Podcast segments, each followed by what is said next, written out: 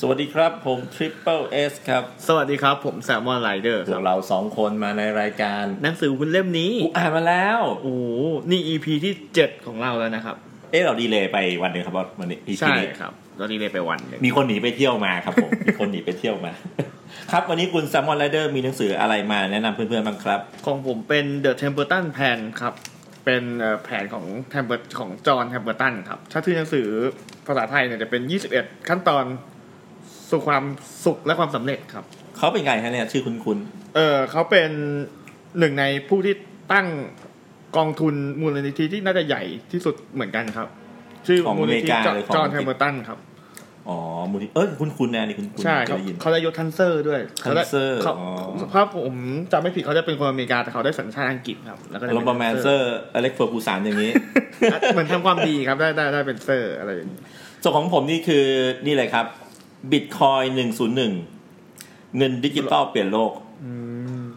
ช่วงนี้บิตคอยราคาลงก็เลยสนใจครับ เลยหาหนังสือมาอ่านอยู่ครับ เล่มนี้ครับแนะนำเลยครับบิตคอยบล็อกเชนหนึ่งศูนย์หนึ่งครับผมครับผม ครับ เล่มนี้ก็เขียนโดยคุณพีรพัฒน์หานคงแก้วนะครับ แล้วก็มีเอ่อผู้เชี่ยวชาญอีกสามท่านมาช่วยรีวิวอีกสามเชปเตอร์นะครับผ อื ม มมีกี่หน้าครับเริ่มนั้น แล้วต้องมาสามร้อยหน้าสามร้ โอ้ อยหน้า สามร้อยหน้า เอ่อพิมพ์โดยสำนักพิมพ์สต็อกทูมอร์โล อ่า แล้วก็เป็นหนังสือใหม่ เป็นหนังสือใหม่ อ่านแป๊บเดียวจบประมาณวีคหนึ่งก็จบ ผ แล้ว มเห็นเป็นเบสเซลเลอร์ด้วยเนี่ย ผมว่าเขาเขียนเขาเองนะเป็นเรื่องเนี่ย เดี๋ยวโอ้โหครับผม ต่อต่อต่ออ้าวของคุณไซมอนล่ะครับ อันนี้เป็นหนังสือ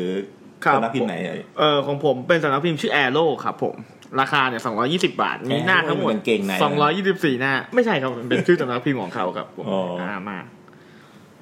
สำหรับภาพรวมหนังสือเล่มนี้นะครับ ก็หนังสือเล่มเนี้ยก็จะมีทั้งหมดเนี่ย 21 บทครับ อืม กับอีกหนึ่งบทสรุป หมายความ อืม ว่าแต่ละบทเนี่ยเขาก็จะพูดถึง21ขั้นตอนที่ที่เป็นชื่อหนังสือเลย แล้วเขาก็จะมีสรุปท้ายบทของแต่ละบทเป็นคร่าวๆไว้ก่อนให้เรา ยี่สิบเอ็ดขั้นตอนของอะไรฮะ ของการเป็นของการสู่ความสำเร็จครับ และความและคนมีความสุข สำหรับการเล่นหุ้น ใช่ แต่มันมีเรื่องหุ้นเข้ามาเกี่ยวข้องด้วย เป็นเป็นบางบทค่ะแต่ไม่ได้ทุกบทขนาดนั้น ฮะ ผม ใช่ ไม่ไม่ไม่บางบทอาจจะพูดถึงเรื่องอื่นอยู่บ้าง ไหนผมขอดูหน่อยสิ ครับผม อืม ซึ่งตัวเซอร์จอห์นแทมเบอร์ตันเนี่ย เขาได้รับฉายานะครับอันเนี้ยเป็นผู้สืบเสาะหุ้นระดับโลกที่ยิ่งใหญ่ที่สุดแห่งเอ่อศตวรรษเลยครับ อืม โดยที่วีรกรรมอันหนึงที่ผมอ่านแล้วผมชอบมากเลย แล้วก็อยู่ในหนังสือเล่มนี้ด้วยเนี่ยคือเขาเนี่ยทำการซื้อหุ้นที่ราคาต่ำกว่าหนึ่งเหรียญครับ เป็นจำนวนหนึ่งร้อยดอลลาร์หมายถึงบริษัทไหนต่ำกว่าหนึ่งเหรียญเนี่ยเขาซื้อไว้หนึ่งร้อยดอลลาร์ทุกบริษัทเลยนะตอนนั้นที่ต่ำกว่าหนึ่งเหรียญโดยที่เขาซื้อทั้งหมดเนี่ยหนึ่งร้อยสี่บริษัทครับ อืม โดยที่ที่พีคกว่านั้นครับสามสิบสี่จากหนึ่งร้อยสี่บริษัทตอนนั้นอ่ะกำลังจะเจ๊งครับ ตัวเขามั่ว แต่เขาก็ซื้อเดี๋ยว อ๋อ เดี๋ยวจะมีในส่วนตัดไปที่เราอธิบายครับ ครับผม ก็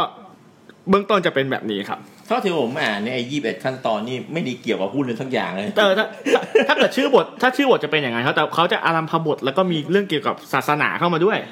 อ่า จงเป็นนายของตัวเอง ทุ่มเทงานตัวเองอะไรอะไรเนี่ยความรัก คือส่วนประกอบที่ขาดไม่ได้ แต่แต่ละแต่ละบทจะจะจะมีเรื่องหุ้นกับมานิดนึงครับ จะมีเกี่ยวกับมาเรื่องหุ้นหน่อย อ๋อโอเ ครับผม แล้วของเอ่อตัวบอกเชเอ่อบิตคอยแล้วบอกเชนหนึ่งศูนย์หนึ่งเนี่ยแหละครับ อันนี้ภาพรวมมันเกี่ยวกับอะไรน่าน่าจะชัดในในในตัวหนังสืออยู่แล้ว โอ้อันนี้นี่เรียกว่าก่อนที่คุณจะเล่นบิตคอยเนี่ยคือบิตคอยผมได้ยินมานานมากนะ ก็เป็นสิบปีแล้วแต่ผมไม่เคยสนใจเลย อ่าฮะ บิตคอยผมคิดว่ามันมันเป็นอะไรที่แบบ เหมือนเป็นท่าตุอากาศอะมันไม่มีอะไรที่มันจะยืนยันตัวตนได้ ก็เลยไม่สนใจมันจนถ้าหลังๆนี้สึกกระแสมันแรงมากแล้วเริ่มสนใจแล้ว แล้วพออ่านแล้วผมเลยว่าผมผมพลาดผมพลาดคือถ้าอ่านคอนเซปต์บิตคอยจริงๆแล้วเนี่ยคือบิตคอยเนี่ย มันเออ มันเป็นเรียกว่าไงครับมันมันเป็นมันเป็นเจตจำนงของของคนที่ทำงานเกี่ยวกับด้านไอทีเลยนะเอออซึ่งผมก็ทำงานเกี่ยวกับด้านไอทีมาแล้วก็เฮ้ยผมพลาดตรงนี้ไม่ได้ยังไงวะบิตคอยมันเป็นเจตจำนงของคนทำไอทีเจตจำนงของของคนที่เป็นแฮกเกอ ร์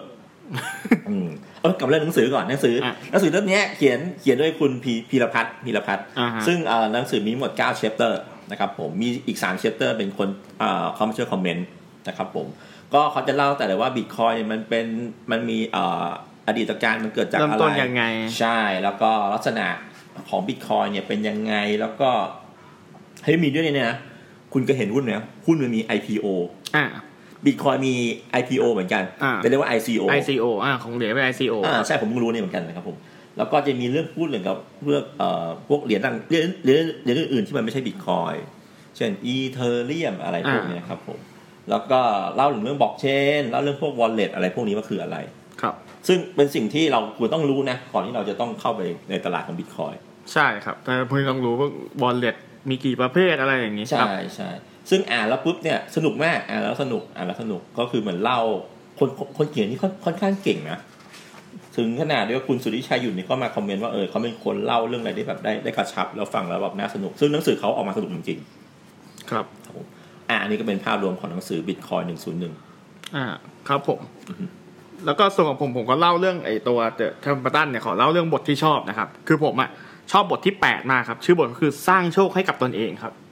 อย่างที่บอกถ้าดูจากชื่อบทเนี่ยมันอาจจะดูไม่ค่อยเกี่ยวกับหุ้นเท่าไหร่นะครับ โดยที่บทที่8เนี่ยเขาจะเล่าย้อนไปตอนปี 1939 เดือนกันยาครับ จากวีรกรรมที่แล้วที่ผมเล่าว่าผมชอบที่เขาทำก็คือว่าเขาเนี่ยสร้างวีรกรรมด้วยการยืมเงินเขายืมเงินมาด้วยนะครับไม่ใช่เงินเขาเอง ยืมเงินมาหมื่นเหรียญครับ แล้วไปซื้อหุ้น เพื่อซื้อหุ้น 104 บริษัท ในมูลค่า 100 เหรียญก็จะ ไป เป็น ยืมใครฮะ 1,400 เขาไม่ได้บอกครับเขาเขาบอกเขาแค่ยืมมา ไปยืมเงินแม่ยายมา อันนี้ผมไม่ทราบ ซึ่งซึ่งหลังจากเอ่อหลังจากนั้นอ่ะหลังจากนั้น 4 ปีเนี่ยหุ้น อ่า ทั้งหมด 100 บริษัทเนี่ยเขาขายทิ้งออกหมด อ่า เขาได้เงินกลับมา 40,000 เหรียญครับ หรือประมาณ 4 เท่า อ่า สี่เท่าจากเงินที่เขาลงทุนมาครับ อันอันนี้เขาไม่ได้เล่าในหนังสือก็ ไม่ได้ ก็น่า คืน ก็น่าจะคืนแหละครับผมว่า อืม ซึ่ง เออเขาบอกว่าเขาอ่ะไม่ใช่อยู่ดีๆว่าเขาจะไปซื้อ เขาจะไปซื้อเลย อ่า เขาเองอ่ะทำการบ้านก่อนอันเนี่ยมาสองปีแล้ว ว่าบริษัทพวกเนี้ยเป็นบริษัทที่ราคาต่ำกว่าบุ๊กแล้วก็ อ่ แนวโน้มธุรกิจเนี่ยดีครับ สามารถไปต่อได้ อืม ใช่เขาก็บอกเขาทำการบ้านมาเยอะมาก ไม่ใช่ว่าอยู่ดีๆเอ่ออยากซื้ออะไรก็ซื้อ อืม ครับผมซึ่งก็เหมือนเป็นที่มาของบทนี้ที่ว่าโชคเนี่ย มันไม่ได้มีตัวตนอยู่จริงในมุมมองเขาครับ มันมาจากการที่เขาพยายามแล้วเขาหาข้อมูล แล้วเมื่อเหมือนพอโอกาสมาถึงเนี่ยเขาก็สามารถรับโอกาสนั้นไว้ได้ครับ อืม ใช่เหมือนเขาเตรียมพร้อมสำหรับโอกาส ก็คืออยากเป็นแบบเซอร์นี่ก็เริ่มจากมายืมตังค์คนอื่นก่ อน แล้วก็ไปซื้อหุ้น เรียกเรียกว่าออินกับคุณต่ำบาทตอนนั้นครับ ซึ่งเพลงหนึ่งของตัวเองเอาไปออกอิน ใช่เอ้ยแต่ตะวัดตะวัด เหยียบออนไลน์กันเนี่ย แต่ประวัติโดยรวมเขานี่เขาบอกว่าเขาทำผลตอบแทน 15%ต่อปีเนี่ยติดกัน 30กว่าปีเลยนะครับ อืม ก็ถือว่าถ้าเป็นถ้าโอเคเป็นเทคนิคที่ลึกกว่านี้เขาอาจจะเก่งกว่านี้แต่เหมือนเล่มนี้อย่างที่บอกเขาเน้นพูดเกี่ยวกับศาสศาสนาด้วยอะครับ เนื้อเนื้อหามันอาจจะออกจะเป็นเป็นแนวแบบปรัชญามากกว่า ครับผม โอเค แล้วของตัวบิตคอยน์บล็อกเชนนะครับอันนี้มีบทไหน แบบแนะน่าแนะนำไหมครับ ของตัวเล่มนี้เหรอ เล่มนี้เนี่ยเออมันมีมันมีมันมีอยู่เอ่อประโยคหนึ่งซึ่งผมอ่านแล้วครับรู้สึกว่าเอ้ยผมผมต้องซื้อบิตคอยแล้ววะ ครับ บิตคอยว่าก็คือมันจะมีเอ่อเรียกว่าบิดาของของคนสร้างบิตคอยเนี่ยเขาชื่อว่าซาโต Satoshi ชินากามโต ครับ เขาบอกว่าเขากำลังสร้างระบบเงินซึ่ง ซึ่งมันเกิดจากเป็นเพียร์ทูเพียร์คนหาคน อ่า ซึ่งซึ่งมันจะกำจัดพวกธนาคาร หรือว่ากำจัดไอ้พวกคนกลาง พวกรัฐบาลอะไรพวกเนี้ย ครับ ซึ่งซึ่งจริงๆผมฟังแล้วเอ้ยมันใช่ว่ะ คือเงินของเราอ่ะ มันไม่ควรจะไปถูกให้ใครชาวบ้านคนไหนมาจำกัดมูลค่าของมันได้ คือทุกวันเนี้ยรัฐบาลสามารถเข้ามาแทรกแซงเงินเราได้ อ่า มุดเราเงินฝากฝากไปฝากธนาคาร แล้วถ้าเขารู้สึกเขาไม่ชอบเรา เขาก็มาอายัดเงินเราอืม ครับ เขาเลยบอกว่าเงินอ่ะ มันไม่ควรจะเป็นอย่างนั้น เขาเลยสร้างเงินระบบเพียร์ทูเพียร์ขึ้นมาซึ่งฟังแล้วเออมันจริงว่ะมันจริงว่ะแล้วก็บทที่ผมก็ชอบ ไอ้ที่เป็นไซเบอร์ฟังไซเบอร์ฟังเป็นกลุ่มเป็นกลุ่มแฮกเกอร์กลุ่มหนึ่งซึ่งก็ตามคอนเซ็ปต์มันเลยก็คือบอกว่าไอ้พวกเงินเนี่ยมันควรต้องมีการเข้ารหัส อ่า เขาก็เลยสร้างระบบการเข้ารหัสขึ้นมา แล้วก็มีเรื่องอีโก อีโกก็คือเป็นเอ่อเกี่ยวกับระบบเงินซึ่งมันเกือบสำเร็จมาแล้ว เป็นการใช้เงินเป็นดิจิตอล แต่หลังก็คือก็ถูกรัฐบาลมาแทรกแซง อืมอิ แล้วแล้วก็ลงไป อิเล็กทรอนิกส์โก ใช่ แล้วก็มีเรื่องซิลโรสซิลโรสคือเป็น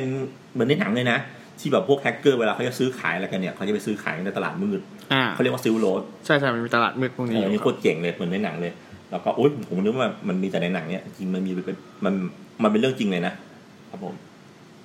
ก็อ่านสนุกเป็นเรื่องที่เอ่อเรียบเรียงเรื่อยๆจนกระทั่งปัจจุบันเนี่ยเขาก็พูดถึงว่ามันมีพวกที่เป็นเอ่อ สกุลเงินต่างๆ ที่บันโผล่ขึ้นมาพวกดอทคอยพวกอีเทอเรียมประวัติมา อ่ายั ยังไงนะครับผม เล่มนี้ดีนะครับพี่ครับ ต่อไปก็มีคำคมไหมครับสำหรับ มันเราดูเหนื่อยๆ บิ กั ตคอนกับบิตคอนบอกเชนหนึ่งศูนย์หนึ่งเนี่ยครับ คำคมเหรอ ใช่ครับ โอ้คำคมมันเหมือนผมอ่านแล้วผมได้จิตวิญญาณของบิตคอยน์ว่ะ แล้วมันแล้วมันแบบ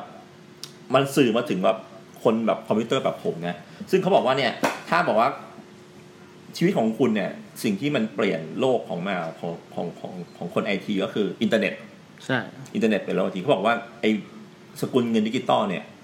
จะเป็นการเปลี่ยนโลกของพวกเนี่ยครั้งที่สอง อ่า ซึ่งผมฟังแล้วผมเชื่อว่ะ เหมือนเป็นบิ๊กเวฟ เป็นบิ๊กเวฟใช่อินเทอร์เน็ตมาแล้วก็จะมีอันเนี้ยที่เป็นบิ๊กเวฟอีกอันหนึ่ง อ่า ซึ่งเดี๋ยวจะซื้อแล้วครับบิตคอย หลังจาก อ่านจบครับ ครับผม ส่วนคำคมของผมนะที่ผมชอบของเล่มนี้ก็คือ คล้ายๆกับบทเมื่อกี้ก็คือในบทเดียวกันนะครับ เป็นคำคมตอนนั้นก็คือ โชคเนี่ย มักจะมาในเวลาที่เราทำงานอย่างหนัก และเตรียมความพร้อมสำหรับความสำเร็จครับ ก็คือถ้าสมมุติเราไม่มีความพร้อมเนี่ยบางทีโอกาสมาถึงเราก็คว้ามันไว้ไม่ได้ครับ ขออีกทีซิอะไรนะ โชค เหนื่อย เอ่อตัวโชคเนี่ย มักจะมาเวลาที่เราทำงานอย่างหนัก และเตรียมพร้อมสำหรับความสำเร็จครับ ๆอือฮึ ก็คือบางทีคำว่าโชคเนี่ยบางทีเรามีโอกาสที่ดีมาแหละ แต่ถ้าเราไม่ได้มีความสามารถหรือไม่ได้มีความพร้อมในการรับโอกาสนั้นน่ะโชคก็ไร้ความหมายครับ ก็ไม่ได้มี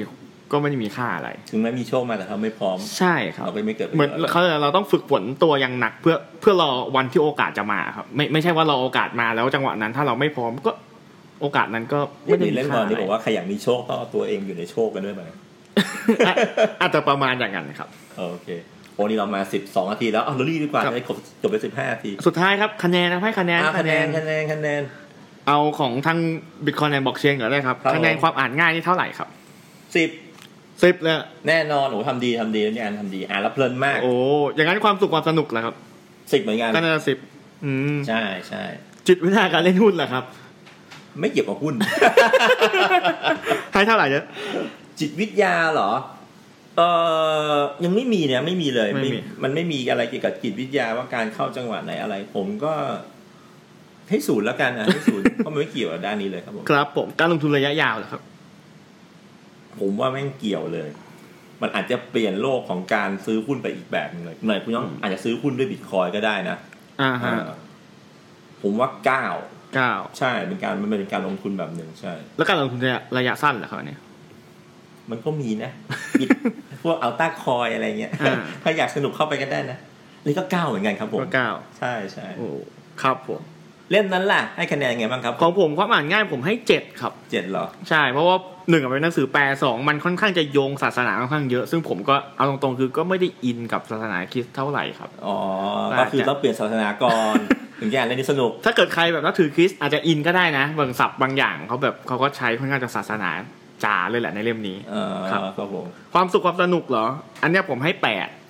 ก็ผมค่อนข้างจะชอบแนวคิดหลายๆอย่างของเขาอย่างที่บอกเมื่อกี้อย่างเรื่องเรื่องโชคเรื่องอะไรครับแนวแนวคิดของเขาว่าเออเขาเตรียมตัวให้พร้อมเพื่อเพื่อโอกาสอะไรเงี้ยผมให้แปดครับ แล้วก็ความรู้ด้านจิตวิทยาการลงทุนเนี่ยอันเนี้ยผมให้เก้าทั้งเล่มเนี่ยเหมือนเป็นการเขาเรียกอะไรเหมือนการฝึกจิตเรามากกว่า อืมอืม อาจจะไม่ได้มีเทคนิคทาง ใช่ ด้าน ใช่ใช่ผม อะไรเยอะแยะ ผมอ่านสารบัญแล้วใช่เลย ใช่มันเป็นการฝึกจิตเรามากกว่า อ๋อใช่ การลงทุนระยะยาวเนี่ยผมให้เจ็ดครับ เพราะว่าเขาเนี่ยมีปรัช เพราะ ญา เขาไปยืมเงินมือมาก่อน ครั วา บ งแผนต้องมา แล้ว เขาเนี่ยมีปรัชญาอย่างหนึ่งเลยก็คือเขาไม่ดูเทคนิคอลเลยเขาบอก อ๋อเหรอ เขาดูพื้นฐานเท่านั้นเขาบอกเขาจะไม่ดูเรื่องเทคนิคอลเรื่องอะไรทั้งนั้นเขาจะเริ่มจากพื้นฐานเท่านั้น เลย เอ๊ะลุงคนนี้เขาอยู่ช่วงช่วงๆเดียวกับเบนจามินเกแฮมหรือเปล่า ถ้าดูจากปีก็น่าจะใกล้ๆกัน ใช่ไหม นะครับ ไหม ใช่ครับ โอ้ แล้วก็การลงทุนระยะสั้นเนี่ยผมให้หนึ่งครับ ก็อย่างที่บอกเขาเขาไม่เน้นเรื่องตรงนั้นเลยครับ อืม มันเน้นการลงทุนระยะยาวแล้วก็ดูพื้นฐานเป็นหลัก ครับผม อย่างมีหุ้นตัวหนึ่งเป็นหุ้นรถไฟอันนี้ขอไปผมจำชื่อบริษัทไม่ได้ลุงคนเนี้ยเขาบอกว่า BTS ไม่ใช่ครับเขาเขาซื้อตอนที่มันต่ำกว่าหนึ่งเหรียญนี่แหละแต่ไอตอนที่ผมเล่าให้ฟังตอนต้นคลิปนะครับ ซึ่งเขาบอกเขาขายไปตอนมันสี่เหรียญเขาบอกปัจจุบัน เนี่ยราคามันหนึ่งร้อยเหรียญนะครับ อืมที่มันร้อยเท่า ใช่ที่มันขึ้นมาร้อยเท่าแล้ว อื ประมาณนี้ครับ ก็จบไปสำหรับ EP นี้นะครับ โอเคครับ ก็วันนี้ก็จบกันแบบเหนื่อยๆเนาะ โอ้ก็สิบห้านาทีพอดี โอเค เหมือนคำนวณมา งั้นวันนี้เราสองคนลาไปก่อนนะครับ ครับ สวัสดี สวัสดีครับ